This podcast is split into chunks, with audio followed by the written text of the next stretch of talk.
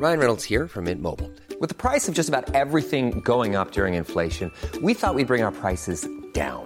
So to help us, we brought in a reverse auctioneer, which is apparently a thing. Mint Mobile unlimited premium wireless. Ready to get 30, 30, bit to get 30, bit to get 20, 20, 20, bit to get 20, 20, bit to get 15, 15, 15, 15 just 15 bucks a month. So, Give it a try at mintmobile.com slash switch. $45 upfront for three months plus taxes and fees. Promo for new customers for limited time. Unlimited more than 40 gigabytes per month. Slows. Full terms at mintmobile.com.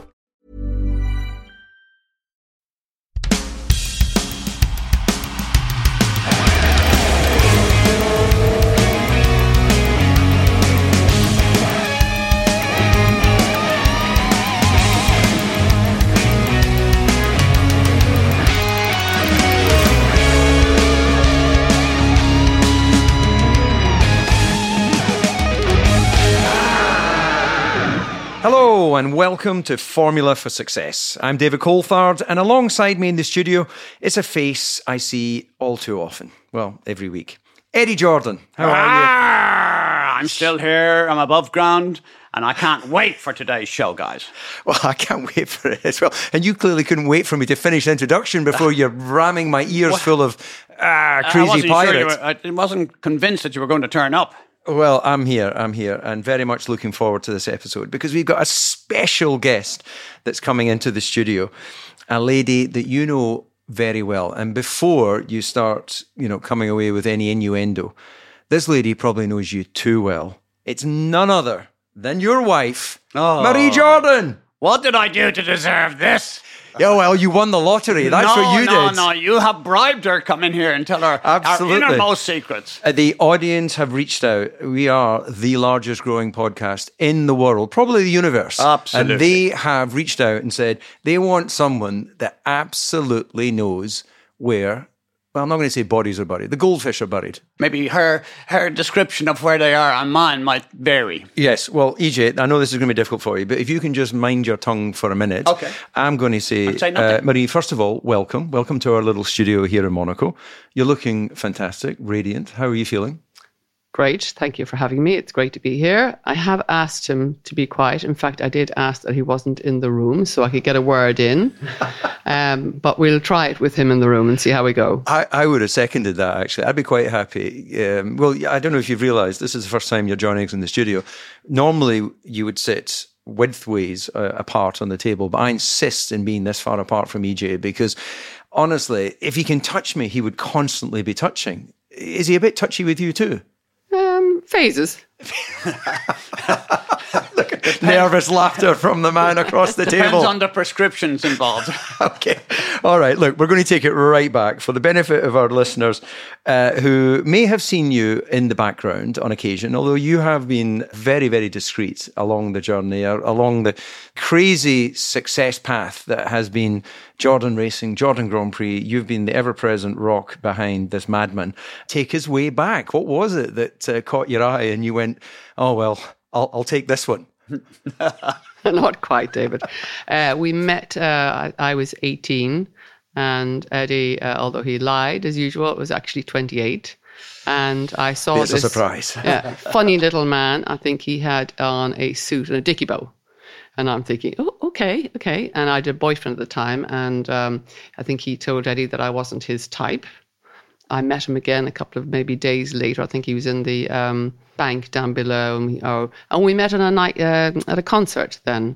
And he had his girlfriend with him, but he dumped her fairly quick. And yeah, I was like uh, clubbing baby seals, David. what a fantastic expression. So anyway, so I, I'm I'm loving watching how, how how nervous he is sitting there. So EJ with a dicky bow, that I think sums up the eccentricity of the young man that's grown into a- an older man. Uh, but clearly, you guys hit it off. And uh, he managed to persuade you to become his girlfriend and then ultimately become his his life partner. And that's taken you an incredible journey where I've met all your kids. They're wonderful. Congratulations on the, the job that you've done. I'm not entirely sure how much credit to give EJ, but uh, you've done a brilliant job on that. So before you got to that point, though, you get together with this this madman, as I affectionately know him, and travel to the UK to follow his his dream of. Well, first of all, I assume, uh, had you finished racing at that point as a driver? So you're now running a team? So I was 20 at that stage and um, from a very religious, extremely religious background, and also underage to get married. Oh, really? What age is it in Ireland? 21 at that stage. Okay, It's going back a long way. Yeah. And I had to get permission, and there was no way I would have been allowed to travel to England with Eddie had I not been married. So we got married, and we headed over to uh, UK within uh, weeks of being married. And uh, he was racing at the time. So he did, I think it was Formula Atlantic then for the first year. And then, of course, I find myself pregnant and we've got no income. And um, he starts putting people into his car.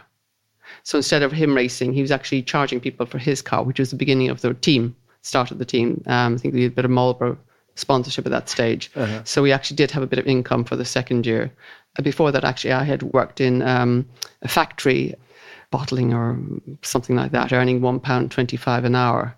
Did want to take on a full time job or something and worked locally. And we were living in Silverstone in rented accommodation. In Silverstone Village itself, so just beside the track or just That was it. We lived in Banbury first when we came over and actually lived with um, Docking. Docking, yeah, Alan, Alan Docking. Docking, oh, you see, wow, he had a yeah. big house, and there were I must have been about six kind of different groups living there with him, and he just everybody was All welcome. the teams lived in one yeah, commune. everybody lived there, and that was quite fun. And then we moved into a place of our own and um, scrabbled around from then on, really. So th- those early days. So there you are, uh, helping uh, fund his career as as he then winds his career down and, and goes into to team ownership. You're working in a factory. You you're you're pregnant with your first child. It was a long way from the sort of tales of sailing the high seas that you know Eddie uh, shares with the listeners now, where you you know you've had the great experience to sail around the world. You know, it was hard times. Oh yeah, we no doubt we had hard times. Almost looking for food baskets coming back from Ireland, kind of thing.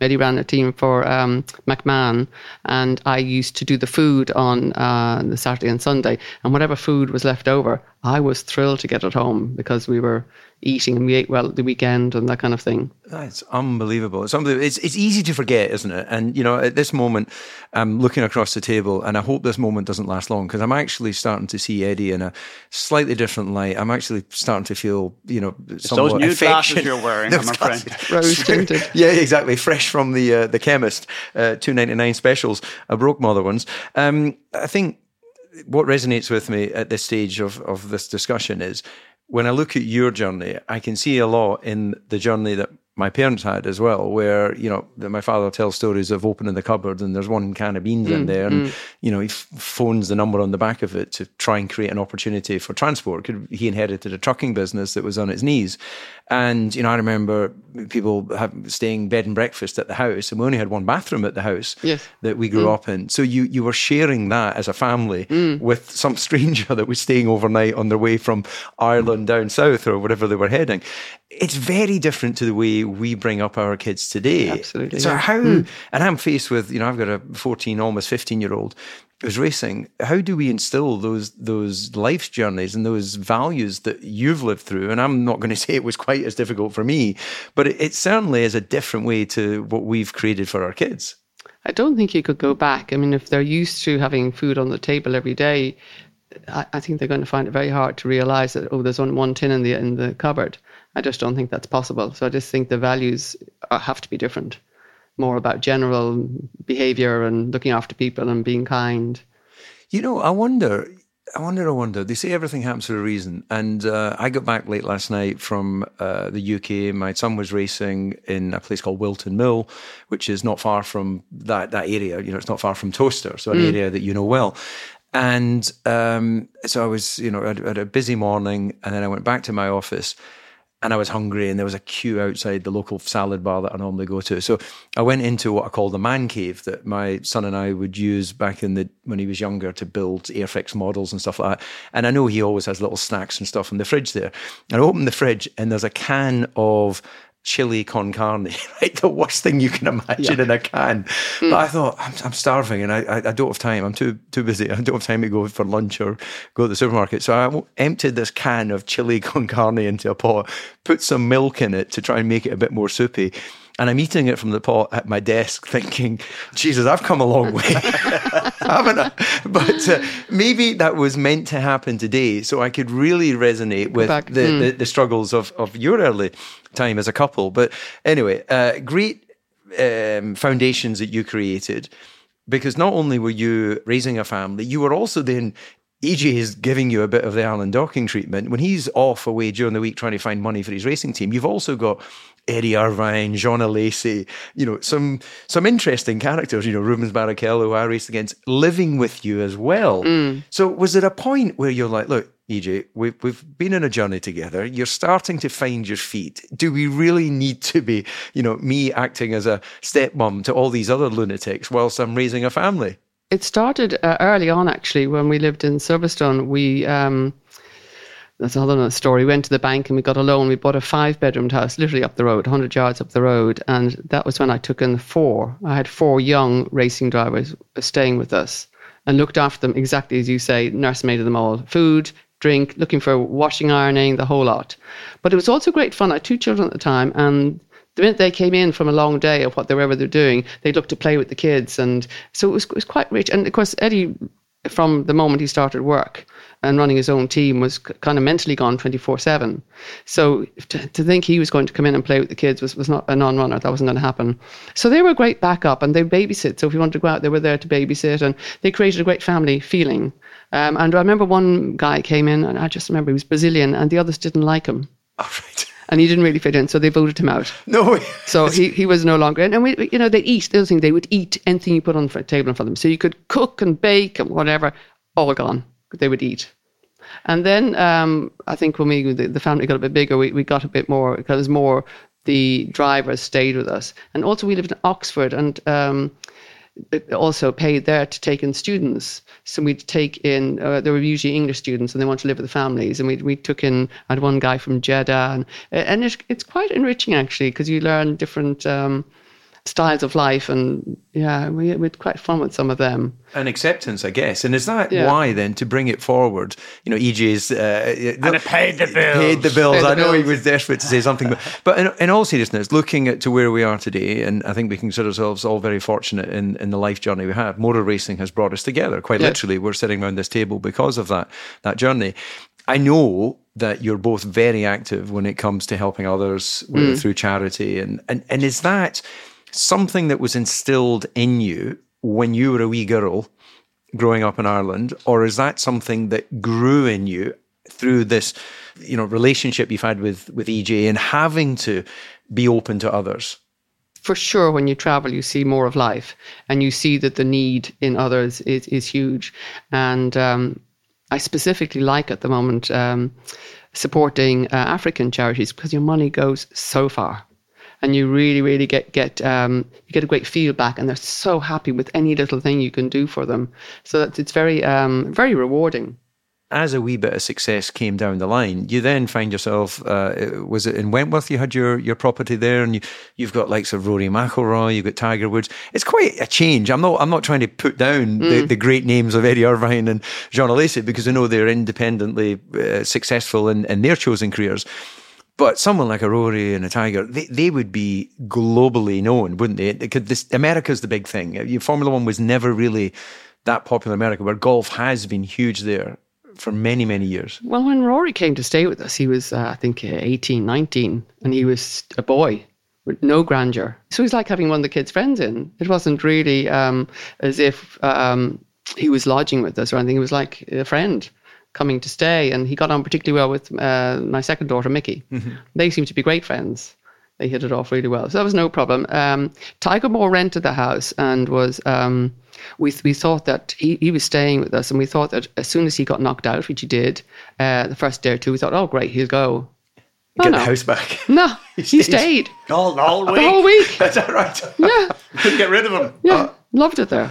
And, and was that something that you particularly enjoyed? Because you, if I'm not mistaken, you were captain of the ladies' uh, golf team. Is that correct? In Sunningdale. Oxford- Sunningdale. Sunningdale, yeah. Uh, so golf has been something. It's been a, a passion of yours. Yes. Uh, EJ, I've heard, goes out and has a bit of a hack. I just can't imagine. He's, you know, sorry, Eddie. I'm feeling a wee bit sorry to criticise you in front of of your wife here, but I just imagine you as a hacker when you're playing golf. Where I imagine there's an elegance to the way you swing and putt and do all those nice things.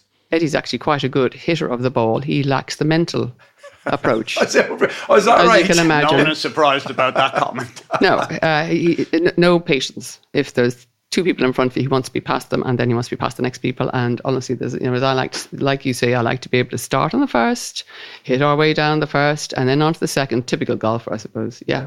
So it leads me to the question that I think people who know Eddie, uh, who are listening, uh, have been wanting. They've been shouting at the the speakers, going, "How have you managed to uh, be the equal partner, if not more?"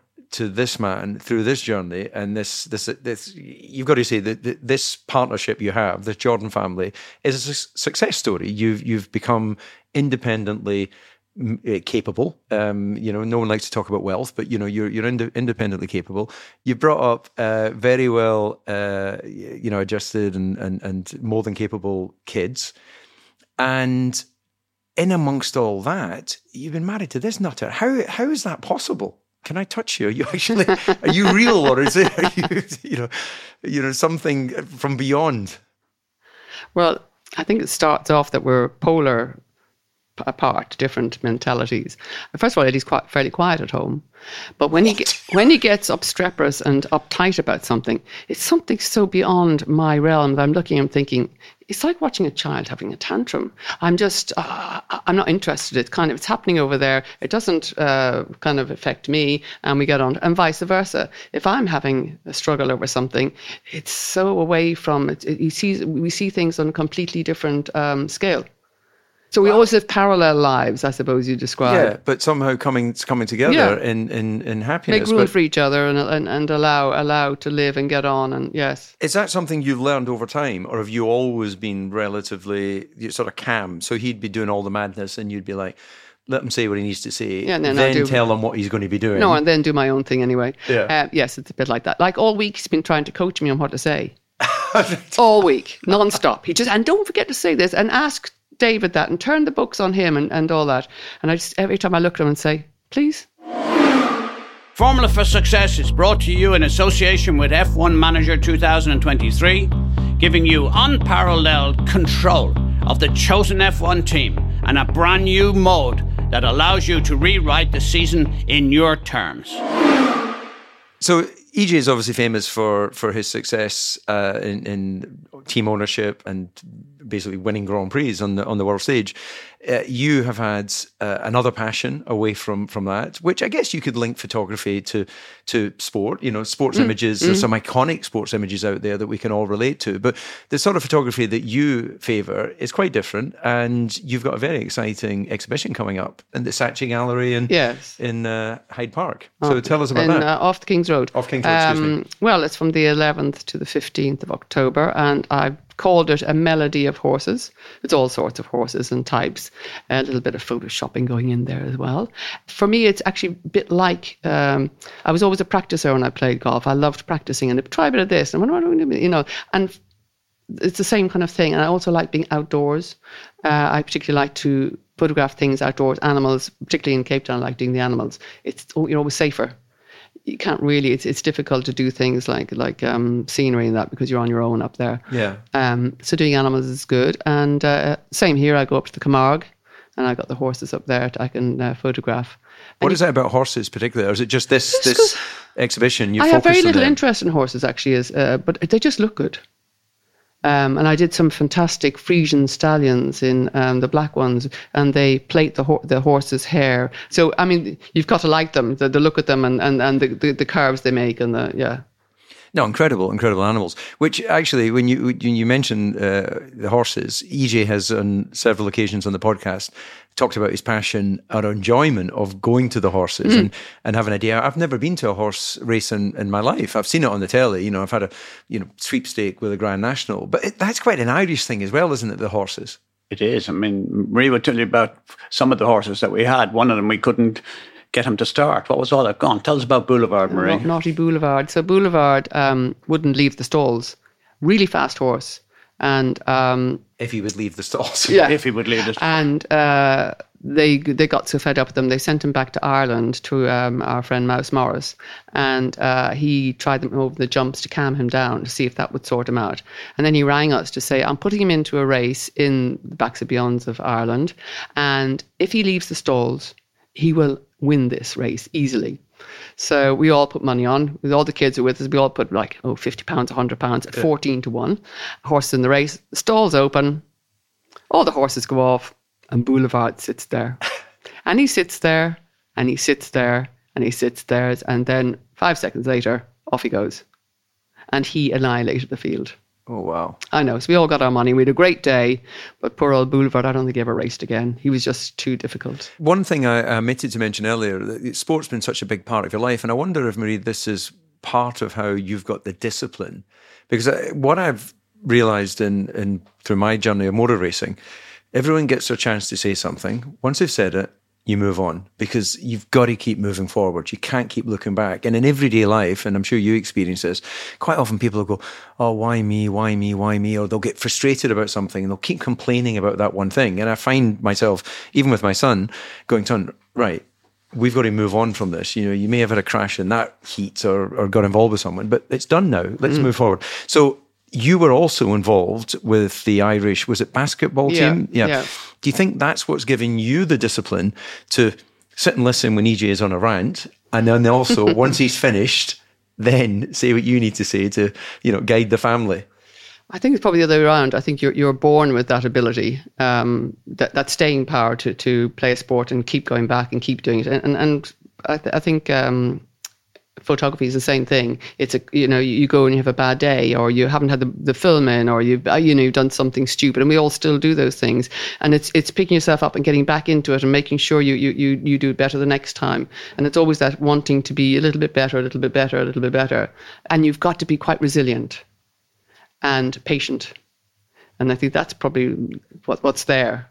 Um, I think it's, some, it's something you're born with. Do you think in modern photography, where in digital form you you could you know basically machine gun off a few uh, you know a few snaps of something versus when it was on film where you you were literally capturing do, do you have that in your mind when you're you're working? Or are you look this is the modern time it's 2023 this is the equipment that I have available. I want to create or capture the best image possible rather than okay restricting how many snaps you take Oh gosh, not in this day and age. I didn't take photographs 12 years ago, so um, I'm very much a modern day with I can take as many as I like.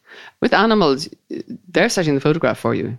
Yes, you can put yourself in the right light, you can do that, but they are a lot of the time doing the um, creating the form or whatever, and you're waiting for them to do that. So you're sitting there, you know, hoping they're going to do something at the right time and look the right way, and all that. It all has to work out at the same time. I actually realised that you you've been perfectly, um, let's say, adapted to dealing with things that are moving targets and being married to EJ. You know, I I don't know if you've seen the Muppets, but he reminds me of Animal from the Muppets, the drummer. Oh, yeah, yeah, You know, absolutely. crazy. Yeah. art- even the way he drums, his elbows are up. Yes. You know, there's Yeah, yeah. there's none of this sort of uh, Charlie Watts. You know, elbows down by his hips. You know, he's you are a bit of an animal, EJ. Charlie Watts is probably one of my greatest heroes. He was a jazz player, and all the top best ever rock drummers came from jazz, and Charlie Watts is no exception. DC, I want you to ask a question because I know what happens after these podcasts. You bring me to the pub and we have a pint or two. Now, I want you to ask Marie how many pints when she was 18 that I would pick her up after a, a basketball uh, practice game would she have? And then at the weekend, how many pints would she have then? Because I tell you, you might be surprised. Well, I'd be surprised if uh, this, you know, lovely lady beside me was drinking pints. I imagine it must have been, you know, discovering your taste of fine wine. You weren't knocking back a pint of the black, the good stuff, were you? Beginners. Pint of lager. Oh, a pint of lager. That right? No bother. so what, I'd say on a normal night, I'd have four. But on a big night, but you're, you're still talking, say, from 7.30 to maybe 3 in the morning, I'd have eight. That is, that's a good, effort. But, did, but, but, but I don't also, wa- I was training all the time, so I was eating massively. the and like a you pizza, pizza was a snack. Yeah. That was at the end of the evening. So I'd basically have four good meals a day, and that would soak up the alcohol. It was great. So, without getting too personal, I like a pint, and I have been known to drink several of them. Uh, and we will definitely be having a pint after this because, um, you know, I've had some good news today that I want to be able to celebrate uh, after we finish our podcast. But um, That's sarcasm, guys. Uh, I should warn you. you Yeah. don't want to know. yeah, yeah, exactly. We'll save that for another one. Um, uh, you know, one of those uh, helpline uh, podcasts. We'll do that. Not But- quite there yet either. No, no, no. So it's some some healings necessary. But uh, anyway, I want to know. Um, Did you make sure that you didn't break the seal during an eight pint session? Because I find once I've broken the seal and gone to the bathroom, that's it. Every pint I have to go for a pee. Oh no, that would never happen. Absolutely not. You're a legend. You were much younger back then as well, 18, 19 Yeah. when you were playing. Yeah, I'm 52 now. So, yeah. It's different. Yeah. Yes. This is the most, it's actually kind of eerie for me to be in the studio with EJ so quiet. You have got such a calming influence or such a tight grip on this. I had him warned. You had him warned, yeah. Absolutely. yeah. So he's been very well behaved. Um, so I think maybe it'd be good to get a, a few sort of rapid fire questions out of you, if that's okay. I know it, it's always difficult to sort of pick favourites, and I'm not very good at it. But if, if you were to sort of give us your most memorable moment over the years with with EJ, and it, and you know, let's let's avoid children being born and all of those wonderful things that are life changing things. Is it when he first came home and said, Marie, the bailiffs aren't coming this week. We, we can put food on the table. Or was it winning that first Grand Prix on the world stage, knowing that you had all put so much into it? Or what was it? What, what's the standout memory? Yeah, I think it's definitely our first Grand Prix ever in, in Phoenix, and um, Oh, the first race. Yeah. Oh, wow. Were So- you were you there, Yeah, I like was helping there. out? Were you Yeah. like front jack Yeah. person or are you doing the food? the yeah, food? Yeah, I don't know what I was doing. I can't remember, but um, so we obviously had spent every penny we had and more, and um, we had Gary Anderson uh, designing the car, and the car in practice was going well. We knew that. That was a beautiful car. But who knows? It's like anything. You have it's like my photograph. You have no idea until you get it on the stage if it's going to be good or not. And the relief of knowing that that car worked and was going to be a good one was tremendous, huge. The concept of spending more than you have, I can relate a little bit in as much that when I arrived in Formula One, and I've uh, written about this in my book, uh, there was uh, £320,000 that had been borrowed, it had been secured with the, the family business, but essentially it was my debt. And that's when I signed my first contract with Sir Frank Williams. I asked him for a check for 320,000, which when I explained to him what it was, the, the mark of him as a man was he wrote the check there and then, and that that represented significant amounts Yes. of my my salary for for that year. You know, well over half of my salary. But he understood the importance. Could he'd been through some difficult times, Sir Frank, before he achieved success financially, and and your ride to getting financial stability was it was a rocky road. Very, yeah, yeah. You know, there's different different things you remember. Not they're not always the, the good ones you remember. They're they're great, and, and yes, they're they're euphoric and whatever. The other one I always remember was being in um, it was Oxford at the time, and uh, doing the washing up, looking out the window, hands in the bubbles, doing the washing, thinking. Right, what do I do? What are my plans if this goes haywire, which is imminent in the next few days or so? So I was taking the kids out of private school. They were going to go to the local Catholic school. We'd move and we'd live. We'd, we'd find somewhere to live and maybe uh, probably caravan because we had done used caravans before for traveling around Yeah. and lived in them and, and done that. So that wasn't far off. And then, then kind of with that behind me, and I always knew that Eddie was, he's a dealer, so he, he was going to make money again. So that didn't really worry me too much, but it was more the present state of what we, what we would do and what, what would happen. Yeah. And, and you make it sound so rational, but was there moments of, you know, chest getting tight and you know a tear in the eye, Too the young. fear? You're yeah, I, young. Mm. That's actually I love that because I always say the benefit of youth is you don't know what you don't know, so you don't fear what can happen. And as you get older, you start to fear what can happen because you you start to get a bit more comfortable, don't you? it's also you have the energy to to recover. So, you know, if, if that happened, I can't remember what age I would have been, I suppose 30, 20, yeah. You, and you feel powerful at those, those and, and you're also not in a nervous disposition at that age. You get probably more nervous as you get older and you see the downfalls. And there is no recovery kind of if that happens when you're 60. But when you're 30, you start again. It's not really going to be an issue.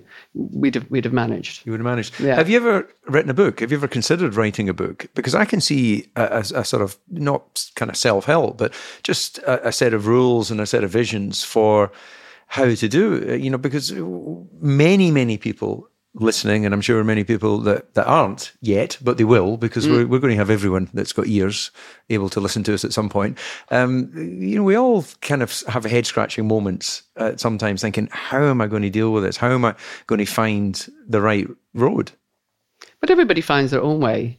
And I think borrowing somebody else is not is not the good way to do it either because we've all got different abilities and, and weaknesses, and you follow your your the abilities you've got and you go that way. I, I think it's it's um, I think forgiving and forgetting is a big one. Uh, moving on, as you said earlier, that is so important. You know, keep moving on, keep moving on, and, and things in the past they've happened, they're done. Move, forget it. So, as someone that's had uh, teenage kids, and I'm going through that right now, and a couple of weeks ago, I was at one of my son's races, and I actually I left before the final. I didn't leave the circuit. I, I, as far as he was concerned, I'd left because he, I was just so disappointed in in his focus and his my perception of his lack of sort of commitment. Uh, I, and it, the, this race was in a quarry. So I went to the top of the quarry and I sat there, watched the race to make sure he was safe, and then I left. And then I've just come back from a race near um, Towcester where he drove brilliantly. The focus was there. It was a really proud moment. Mm, I go, we mm. tear my eye when I think about it. Not because I have this dream of him being a racing driver. I just want to see him give 100% in whatever he's doing. And then I can be happy as a parent. Mm. Is, is there advice you can give me in how I continue to deal with those. I'm sure there'll be frustrating moments, and he's not wrong, and I'm not wrong. We're we're just at different phases of our life. Mm. How how how did you deal with that with your kids? Can I can imagine EJ was never there to actually do anything other than have the good time. Daddy's home. He's brought another trophy. The kids go, wee! Hey, off. Off to the drum room. Have, have you, yeah, exactly. Have you never heard what Zoe said? So no. uh, when Eddie retired, um, he came home and uh, he thought he was going to continue working in the team, but they sent him home And on. I remember it was a Tuesday, and I think, oh no, and he's at home and he's he's kind of uh, out of water. He's no idea what he's doing, and so of course he starts winding up the the children. He says to Zoe, he says, uh, "Hey Zoe, am I a good dad?" I'm not. And she turned and she said, "What dad?" She says, "You've only turned up." At the end of that journey. Yes. Yeah. Yeah. He arrived. Um, in cases like that, it's it's they have to you can't make them find the 100% to give every day you have got to give them space and if they want to do it they'll do it you can help them but i don't think you can make them yeah um, conscious of your time where next in in this journey for you you two together? You you've you've got homes dotted around you. Monaco's your base. You you spend the winter in in africa. You're uh, expanding on your uh, photography. EJ continues to roll hand grenades into situations and then be there to sort out the mess on the other side.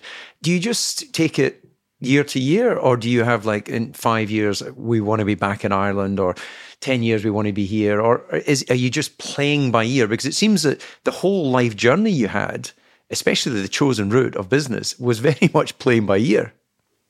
Yeah, I think it's still the same. We're playing by ear. We, we still enjoy Cape Town, so we do that, and uh, enjoy Monaco, so that's there.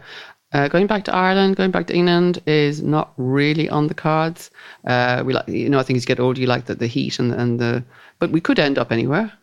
Um, nothing to stop us moving somewhere else um, for our second home, or yeah. But open-minded. We'll Very yes. We both have our own things going on. Eddie likes to drum, cycle. So as long as they're available wherever we are, that's fine. A bit of sun, and I like to take photographs. So as long as they're there, we're both happy, and then we can cohabit. So do you think that that's the key then? Being independent in terms of your what it is you enjoy to do, and then you're drawn together through love, respect, family. Um, so it seems to me the key to to having a long relationship with EJ is not to be with them all the time. That helps. For sure. But she did make a fatal mistake. She agreed to sail around the world with me, and that was 14 months in the same cabin. Can you imagine? I don't know how she planned it. I don't have enough money to pay not to be 14 months in a cabin with you. At least oh. not anymore.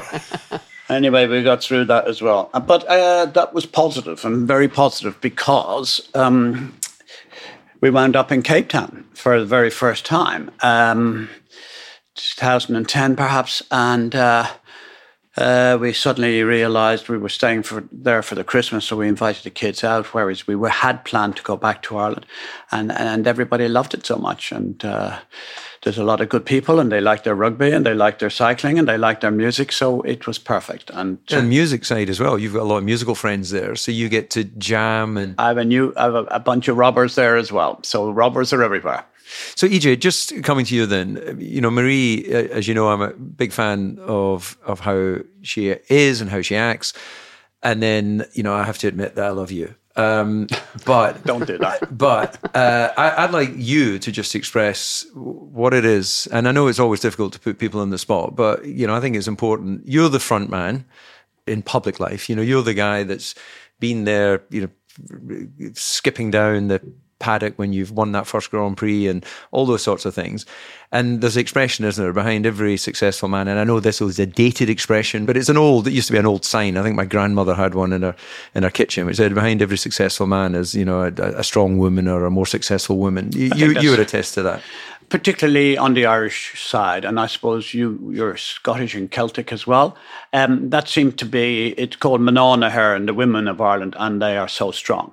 And we talked about that at the weekend. Both of us we we had such an unbelievable, joyful, fun time at the rugby. Um, not because Ireland won uh, against, uh, it did help, mind, but it, Did you there- win some money on that? Yeah. there were a lot of people. We can talk about that later. But um, David, the thing is that we're able to do the things that we like to do. Uh, but I, I will be away for. I'll be away for four or five nights, and Marie's going off taking uh, on a photo shoot exhibition in the Camargue somewhere near Marseille. So probably bump into each other next Monday. So you know, a week from today. This is the kind of thing that is how I led, led my life. And fantastic thing is, which I often ask people, um, how many times did you ring your wife today? And how many times did you text her? And and most people will vary, you know, three times, once, maybe twice, not at all, whatever the answer is. But Marie and I could actually go three and four days without actually having communication with each other because I just know that she's there. And if she wasn't safe, that I would know about it and vice versa. So I think there's compatibility. Um, and with the kids, just that kind of a, a friendship. And I think more than anything in this world, if I could say one thing, Marie is absolutely my best friend. And I wouldn't want to do anything without her. Um, we tease each other because I always say to her, Marie, I'm going to miss you when you're gone. and then she says, Don't you worry about that. she said, You'll be long, long since gone by the time I get around to that. Anyway, so I tease her about that. So, so I will miss you when you're gone, Marie. What, what do you like to do now? But I think friendship is so important and to have a trust, to really trust what I believe she's going to do. I think I'm not saying I can second guess what she's going to do, but I'd have a good idea. But then she would know me. I'm I, I haven't changed. I'm still on that spectrum, whereas I can be sensible or not sensible, and uh, no one really knows when that's going to happen. Not even myself. Yeah, well, EJ, that's a I think a beautiful moment to to wrap this up and to thank Marie for coming in and sharing some of your stories. I think we could uh, we could talk all day on the journey of life. I think there's a lot of life lessons actually. Um, those who know you, Marie, that are listening to this will will completely get it. For those who don't know you, then uh, you you have uh, been the ever steadying hand on is it on the tiller of life while this nutter across is has As has has uh, done what he done he, he's done. So congratulations to you both on on uh, what a what a great family you have and a great journey from rags to riches. Maybe not rags, but you know what I mean. From Oh, yeah. difficult times, Absolutely. to to more comfortable times. It's been a pleasure. Thank you. Well, I think that's all for today, EJ. And to our listeners, thank you for joining. We'll be back next week and uh, we'll have more of EJ's stories and, of course, some of our listeners' questions. But I've got to say, personally, I thoroughly enjoyed talking to your wife. One, because I found her a fascinating and very calming soul. And two, you were largely silent, which was brilliant. I, I was under instructions. We've grown up in our life. We, we know when to keep quiet. But in my case, it's very difficult. It's very rare, and I really enjoyed that moment. So, for all of the listeners, remember to follow Formula for Success on Spotify and whenever you listen to your podcasts. And you can find us on social media with the handle at F1 for Success. Until next time, it's David saying goodbye, and I'm sure the Mad Irishman has got something loud for you as a sign off. Till next week, guys. Make sure you're there for us because we love having you on board.